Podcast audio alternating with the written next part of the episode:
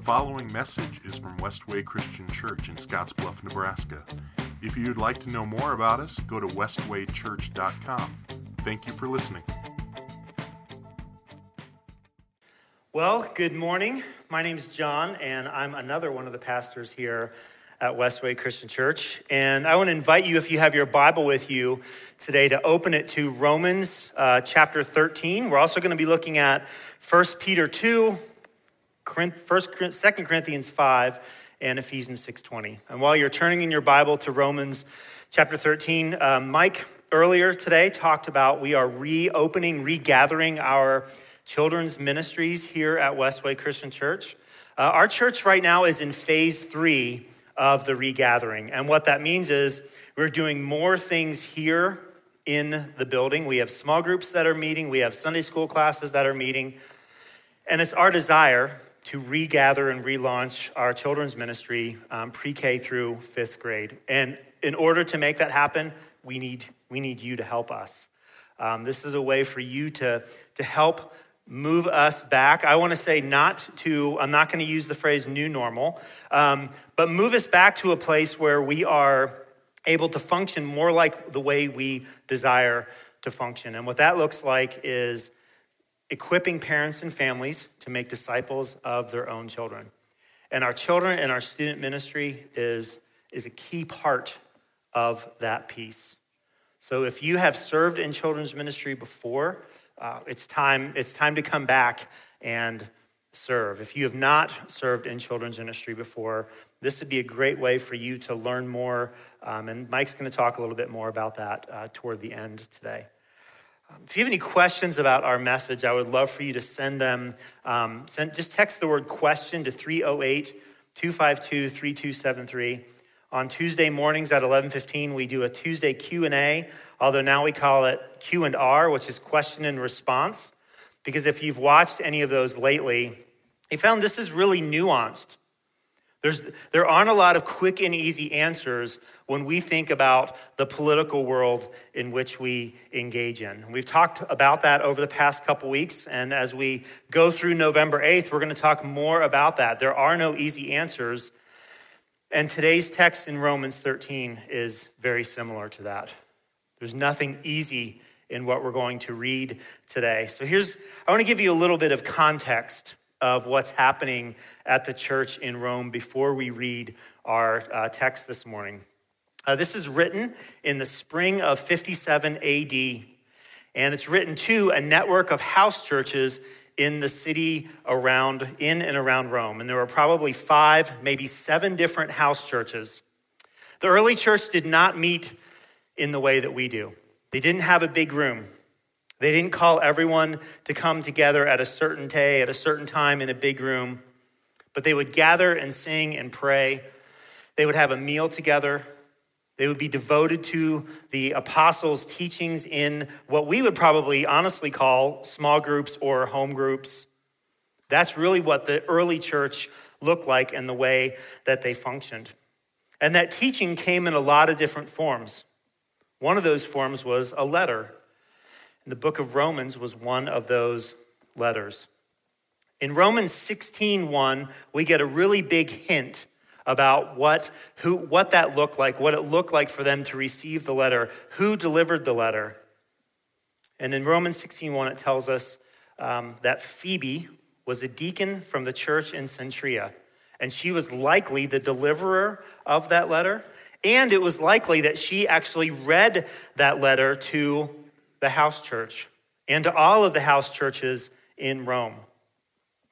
The Christian presence in Rome was mainly made up of people who had converted from Judaism out of the synagogue, and then there were lots of Gentile converts to Christianity as well. So, so when you showed up at a house church, there were going to be Jewish converts to Christianity and Gentile converts to Christianity. So, as you can imagine, the way that they viewed the world, the way that they viewed Christianity, the way that they viewed their faith was probably a little bit different. About eight years before this letter was written, in 49 AD, the Emperor Claudius expelled all of the Jews from Rome. This is history. There's a Roman historian named Suetonius, and he said this in one of his writings Claudius expelled from Rome the Jews constantly making disturbances at the instigation of Chrestus. So think about that word for a minute Chrestus. Why would, why would Jews be making disturbances at the instigation of this Chrestus? Who is Chrestus? Well, scholars believe that Chrestus referred to this movement of Christianity. So, if you were to read through the New Testament, especially the book of Acts, you would see that there are a number of riots that take place. Whenever, whenever Christians would come into a town, there were Jews who did not want to convert to Christianity, who did not believe Jesus was the Messiah, and they would generate all of these riots. Well, these riots had made their, had made their way to Rome.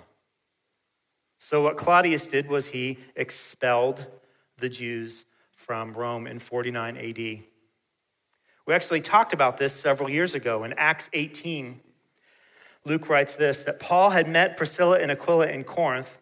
They had recently, this is in Acts 18, they had recently left Rome because of the emperor Claudius. He had deported all of the Jews from Rome. So Claudius dies in 54 AD.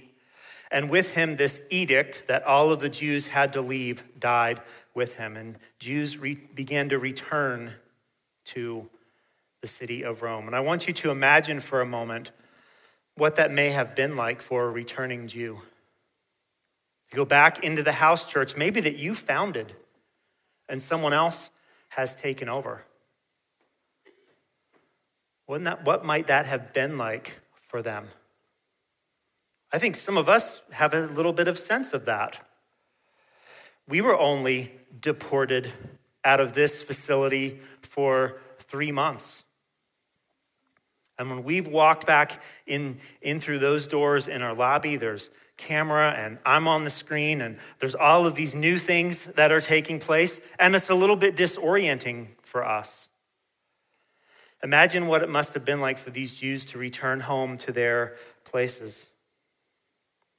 The churches in Rome faced a significant ethnic divide, and Nero had just come to power. And while they weren't yet wrapping Christians in animal skins and throwing them to the lions, while they weren't yet covering them with tar and pitch and then lighting them on fire so Nero could, could enjoy his garden at night, there were times of persecution that were coming for the Christians. Just 13 years after this letter was written, Rome was going to go into Jerusalem. They were going to destroy it.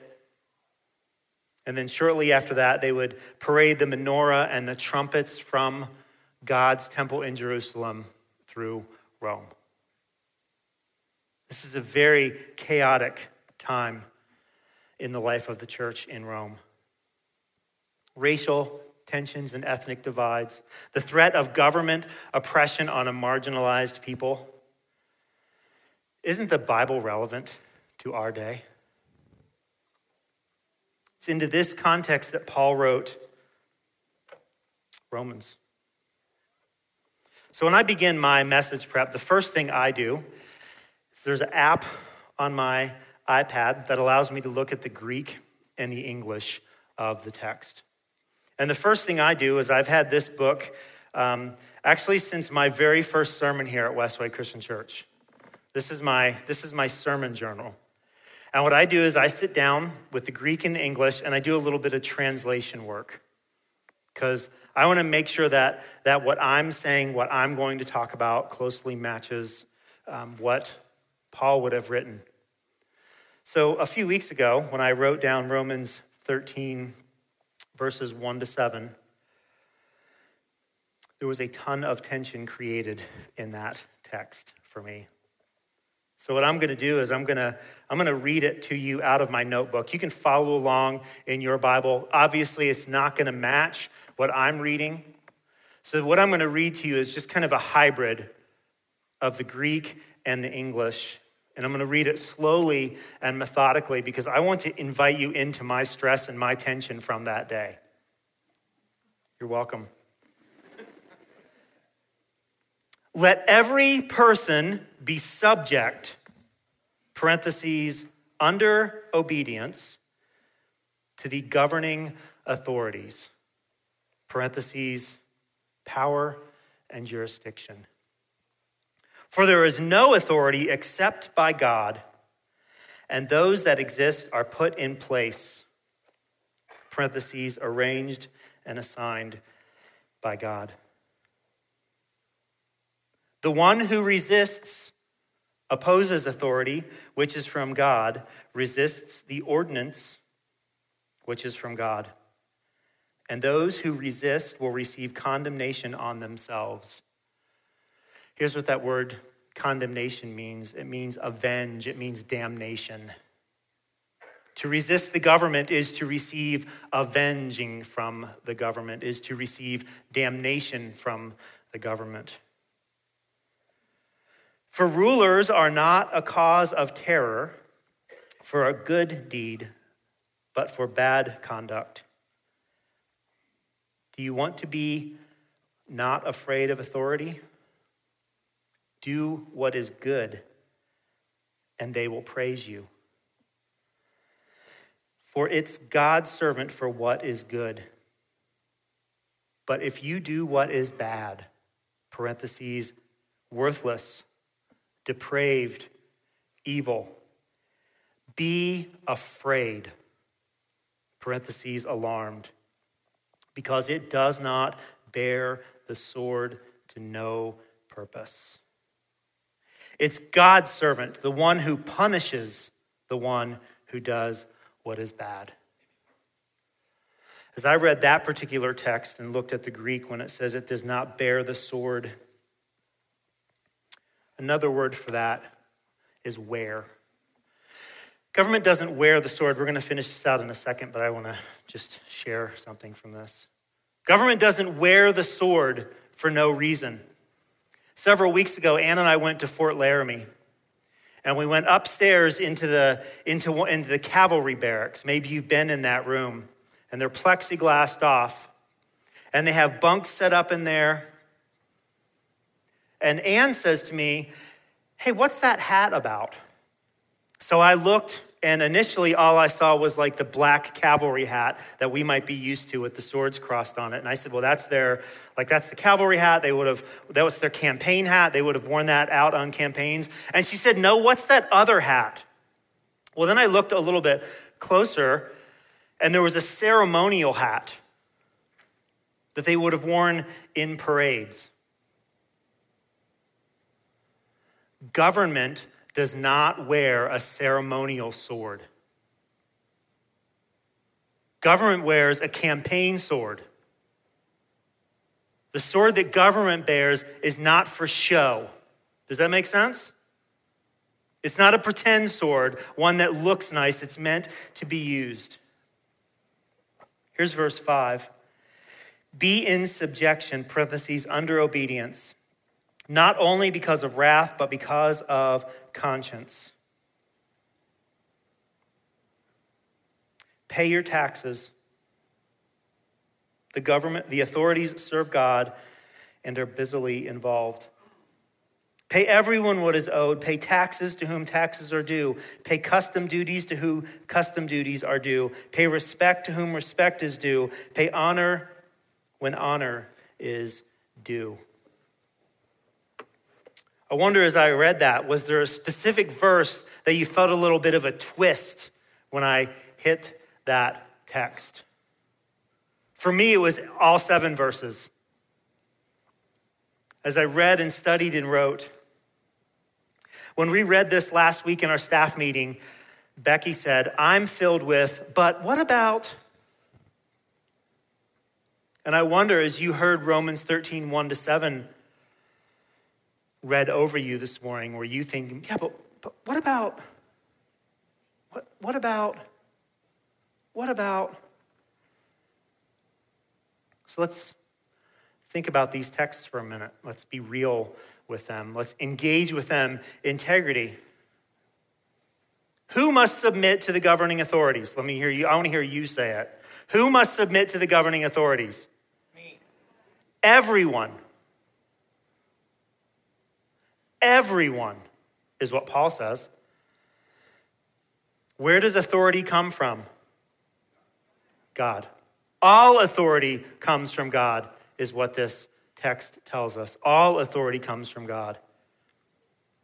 If we rebel against those authorities, which you just told me came from God, when we rebel against authority, who are we rebelling against? You guys have gotten quieter since we started this. Are you feeling that tension? Are you feeling that twist? Well, what if what if our government mandates masks? Does this apply? What if they mandate vaccines? Does this apply? See, this isn't a joke. These aren't, these aren't things for us to read and think they don't apply to us. We have to ask these questions. We have to interact with this text. Because Paul was writing to a people who were not living in a hypothetical fantasy world of a government that was going to crush the life out of them literally. Paul's writing this to a people who were in the process of being marginalized, who are paying far more than any of us will likely ever pay for our own faith. Just picked up a book recently called Reading Romans Backwards by an author named Scot McKnight. And he says this Zealotry is not the answer, subjection is. Non vengeance is the Christian way of life. Rulers are designated by God to be God's servants and are to do good and establish justice. And just because they don't doesn't mean we have the right to ignore them. The followers of Jesus in Rome are to pay taxes and submit to authority as a way of blessing, peacemaking, and loving their enemies into neighbors. The incursion of Christ means the believers in Rome can no longer live as they once did. Everything has changed. Everything has changed. Even the way we interact with our government. I love I love verse 5 in Romans 13. Be in subjection not only because of wrath, but because of conscience. Here's what that's saying we don't honor the law just because we're afraid we're going to get punished. We honor the law because it's the right thing to do. As a runner, one of the things that I am more keenly aware of now than ever is when I drive. When I pull up to a stop sign, I actually look both ways. I don't think most of the drivers in Scottsbluff Gering have ever heard of that concept. But I look both ways. Because as a runner, I experience what it's like to come running up to a stop sign, knowing, like, my anticipation is no one is looking out for me, and if they had the chance, they're gonna run me over. So I don't look both ways at a stop sign because it's the law. I look both ways at a stop sign because, because it's the right thing to do. I don't drive through my neighborhood at 40 miles an hour because, um, because this, and then feel bad if I get a ticket because the speed limit's 25. I, I follow the speed limit because I don't want to run someone over.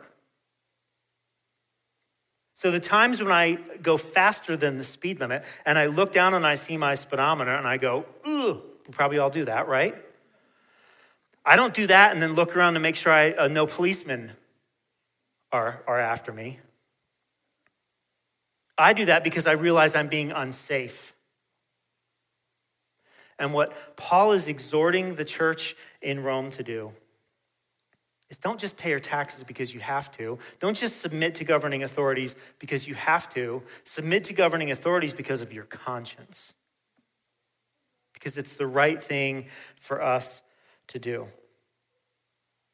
And when it gets into this taxes part, the reading, the suggestions all come to mind of, well, since we can't fight the government on their terms, right? As Jews in Rome, we can't fight the government with swords because there's too many of them. So I know what we'll do. We won't pay our taxes.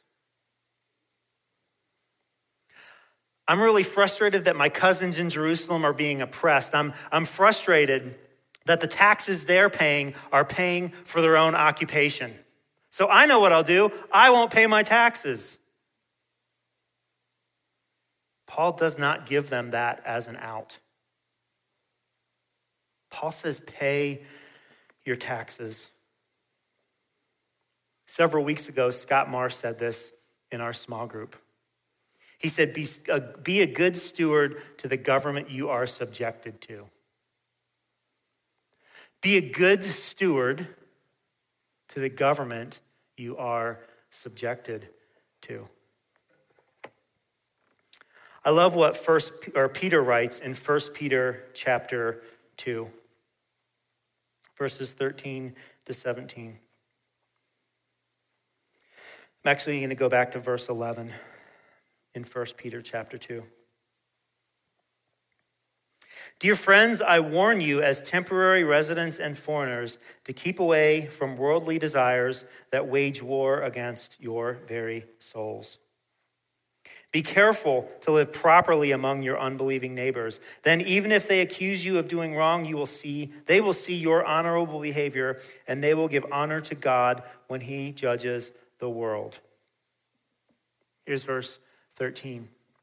For the Lord's sake, submit to all human authority. Which human authority? Let me hear you. All human authority. Whether the king as head of state or the officials he has appointed. A few weeks ago, I was in a conversation with someone. We were talking about coronavirus, we were talking about COVID 19. And this person said, you know, Panhandle Health has a lot of power in the state, a ton of power. This person went on to say that Panhandle Health probably has more power right now in the state than almost any other entity. And then they said this, and they're not even elected.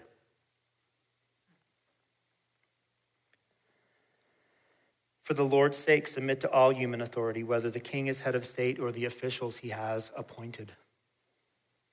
Here's what I want to encourage you to do right now do not think for a moment that I am leaping to John loves wearing masks. Don't make that jump in your mind.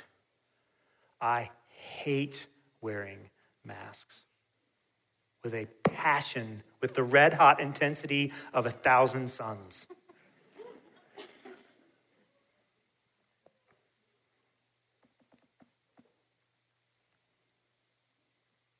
But the book I read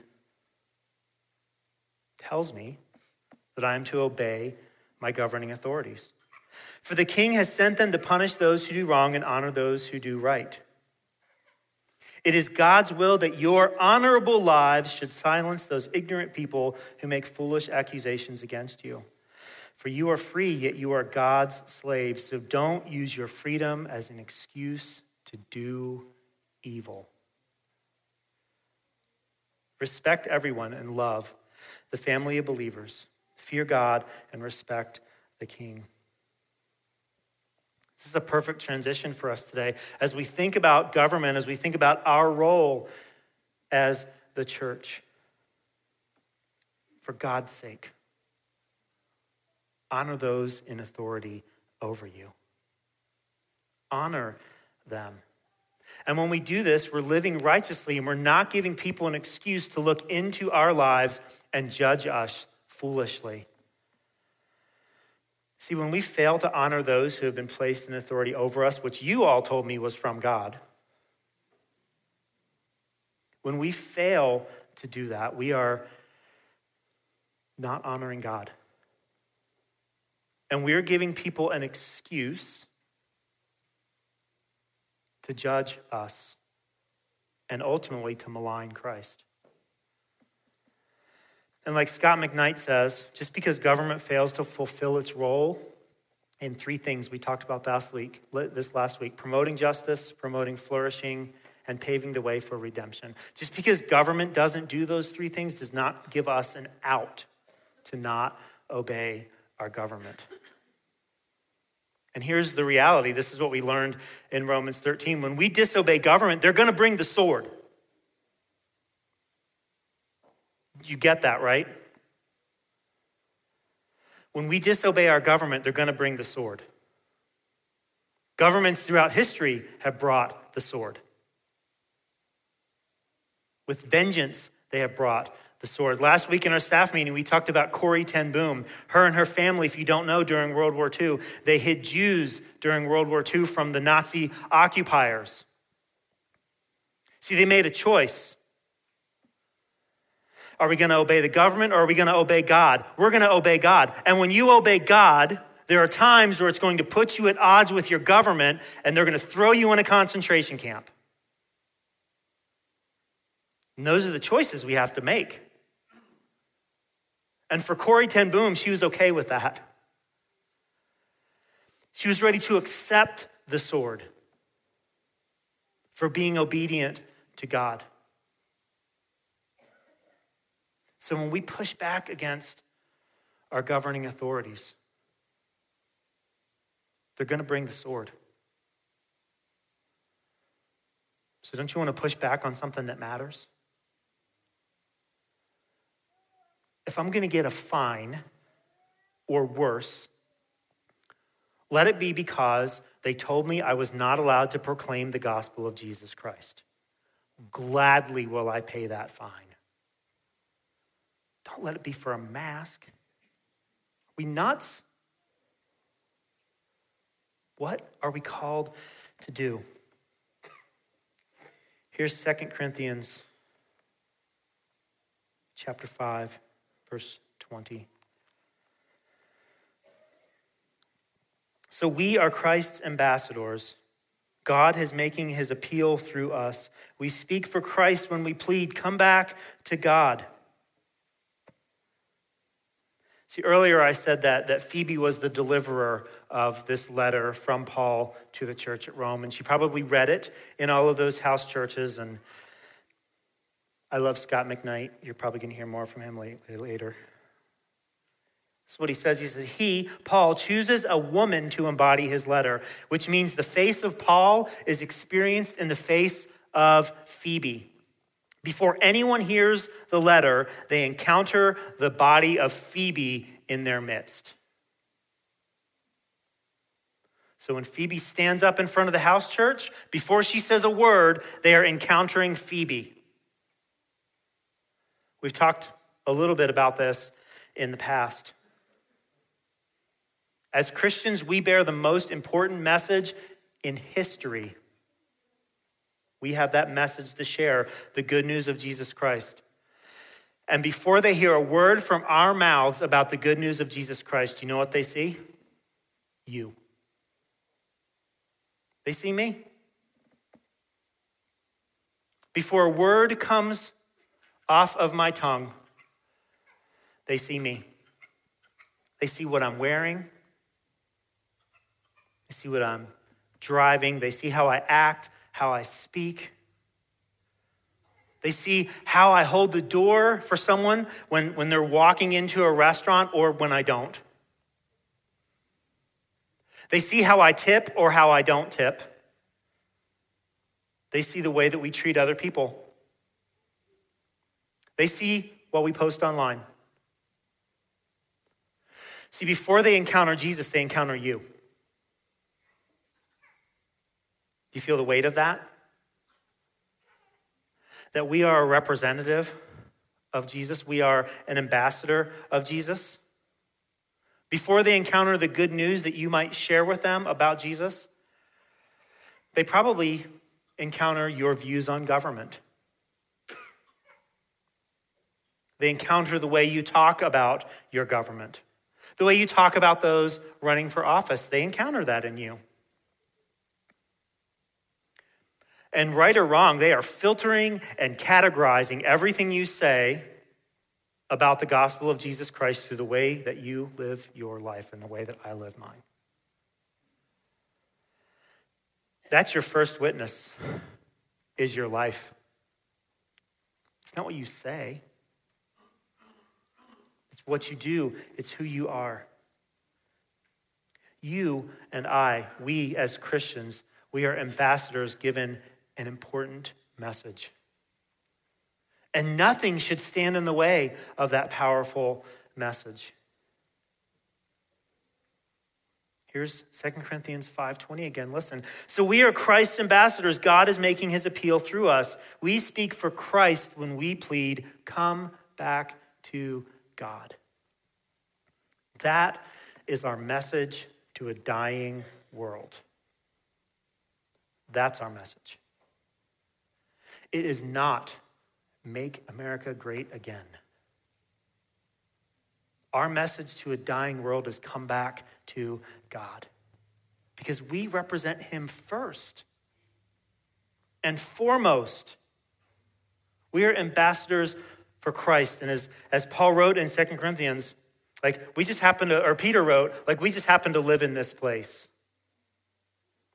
God has set us in this place that we are ambassadors. So we just happen to live here. Any one of us could have born, been born in Brazil or Russia or Yugoslavia or like we could have been born anywhere. And our message would still be the same. Come back to Christ. Come back to Christ. Come back to God. Here's Ephesians 6, verses 19 and 20.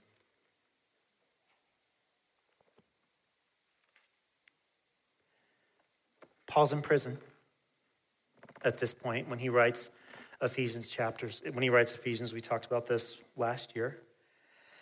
And pray for me too. Ask God to give me the right words so I can boldly explain God's mysterious plan that the good news is for Jews and Gentiles alike. I am in chains now, still preaching this message as God's ambassador. So pray that I will keep on speaking boldly for him as I should. See, here's Paul's reality.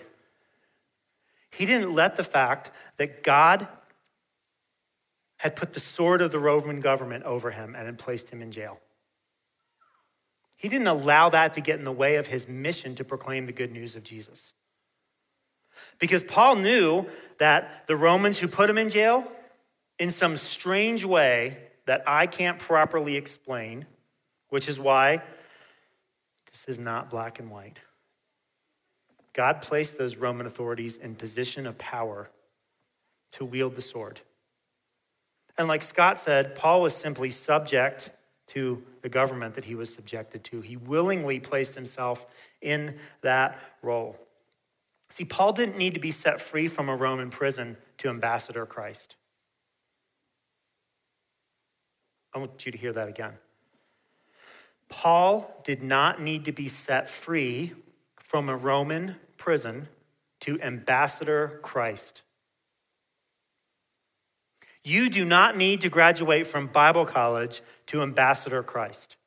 I'm using that as a verb, by the way. You don't have to have everything in your life properly organized and orderly in order to ambassador Christ.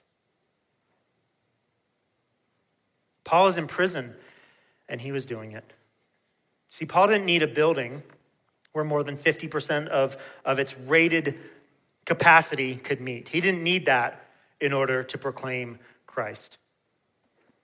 Paul didn't center his entire Christian life and Christian behavior around what happened at a certain time in a certain place on a Sunday morning in order to ambassador Christ. Paul was in prison. The sword came down on him. And he talked loudly and probably drove all of the guards nuts. The interesting thing is, twice, Paul used his Roman citizenship for his own benefit, but not for his own rights, but so that he could proclaim the gospel. I would encourage you to read through the book of Acts Twice, Paul says, I'm a Roman citizen. That sounds like us. I'm an American citizen. No one has the right to blah, blah, whatever thing you think people are taking your rights away for. Government doesn't have the right to do that to me. I'm an American citizen. Paul played that card too. But it wasn't so he could talk about his rights, it was so he could proclaim the gospel of Jesus Christ. And there are times where we talk about our rights. I said this last week, man, I given my given the choices of countries I could have been born into. I'm incredibly thankful and grateful to God that he chose to place me here.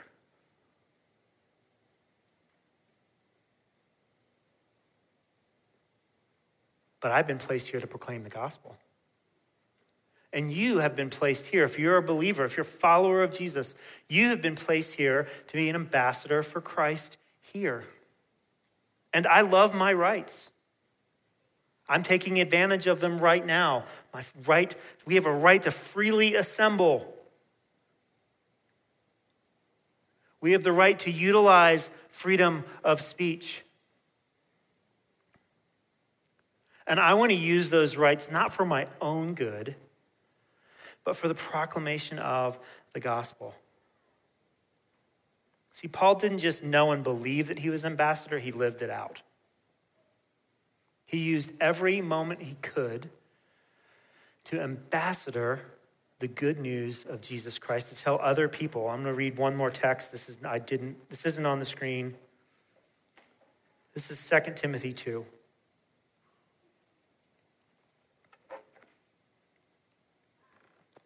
verses 9 and 10. And because I preach this good news, I am suffering and have been chained like a criminal. But the word of God cannot be chained. Let that sink in for a moment. Even though we may be in chains for preaching and proclaiming the good news of Jesus Christ, God's word will never be chained. Never. It can't be.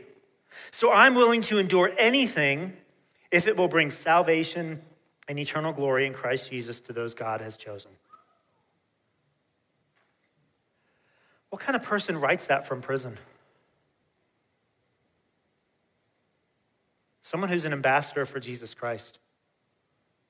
Someone who is completely sold out for the gospel is the kind of person that says, I know I'm in prison. I'm subject to governing authorities. They're punishing me. They have me bound. They're giving me awful food. The conditions here are terrible.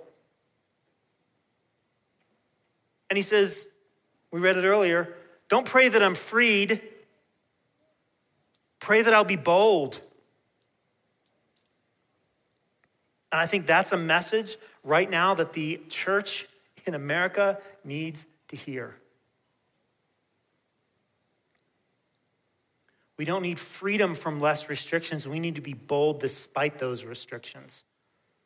And part of being bold despite restrictions mean the government is going to bring the sword. It's not a ceremonial sword. It's not for show. This is a call for us. This is a call for us to live as ambassadors for Jesus Christ and to know what we're getting into. And it's a tremendous opportunity for us. Let's pray.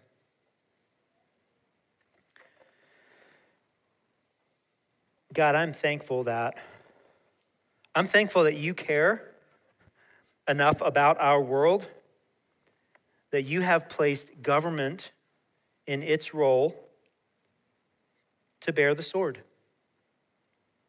to punish people who are evil. There is an abundance of evil in our world, and you have, you have created a mechanism to judge those people, to judge evildoers, to judge wicked people. You have given that, and that is a gift, and we are to praise you, we are to thank you for that. But you've also given us, the church, a role. You have given us an opportunity to be ambassadors for you. And there are going to be times where our role as an ambassador and the role of the sword are going to collide. Help us to, help us to choose wisely. Give us the courage to be bold in our proclamation of your Son, Jesus.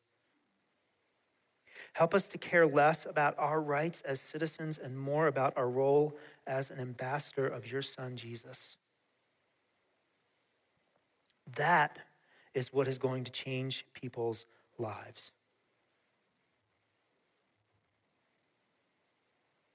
It's in your Son's name that we pray. Amen.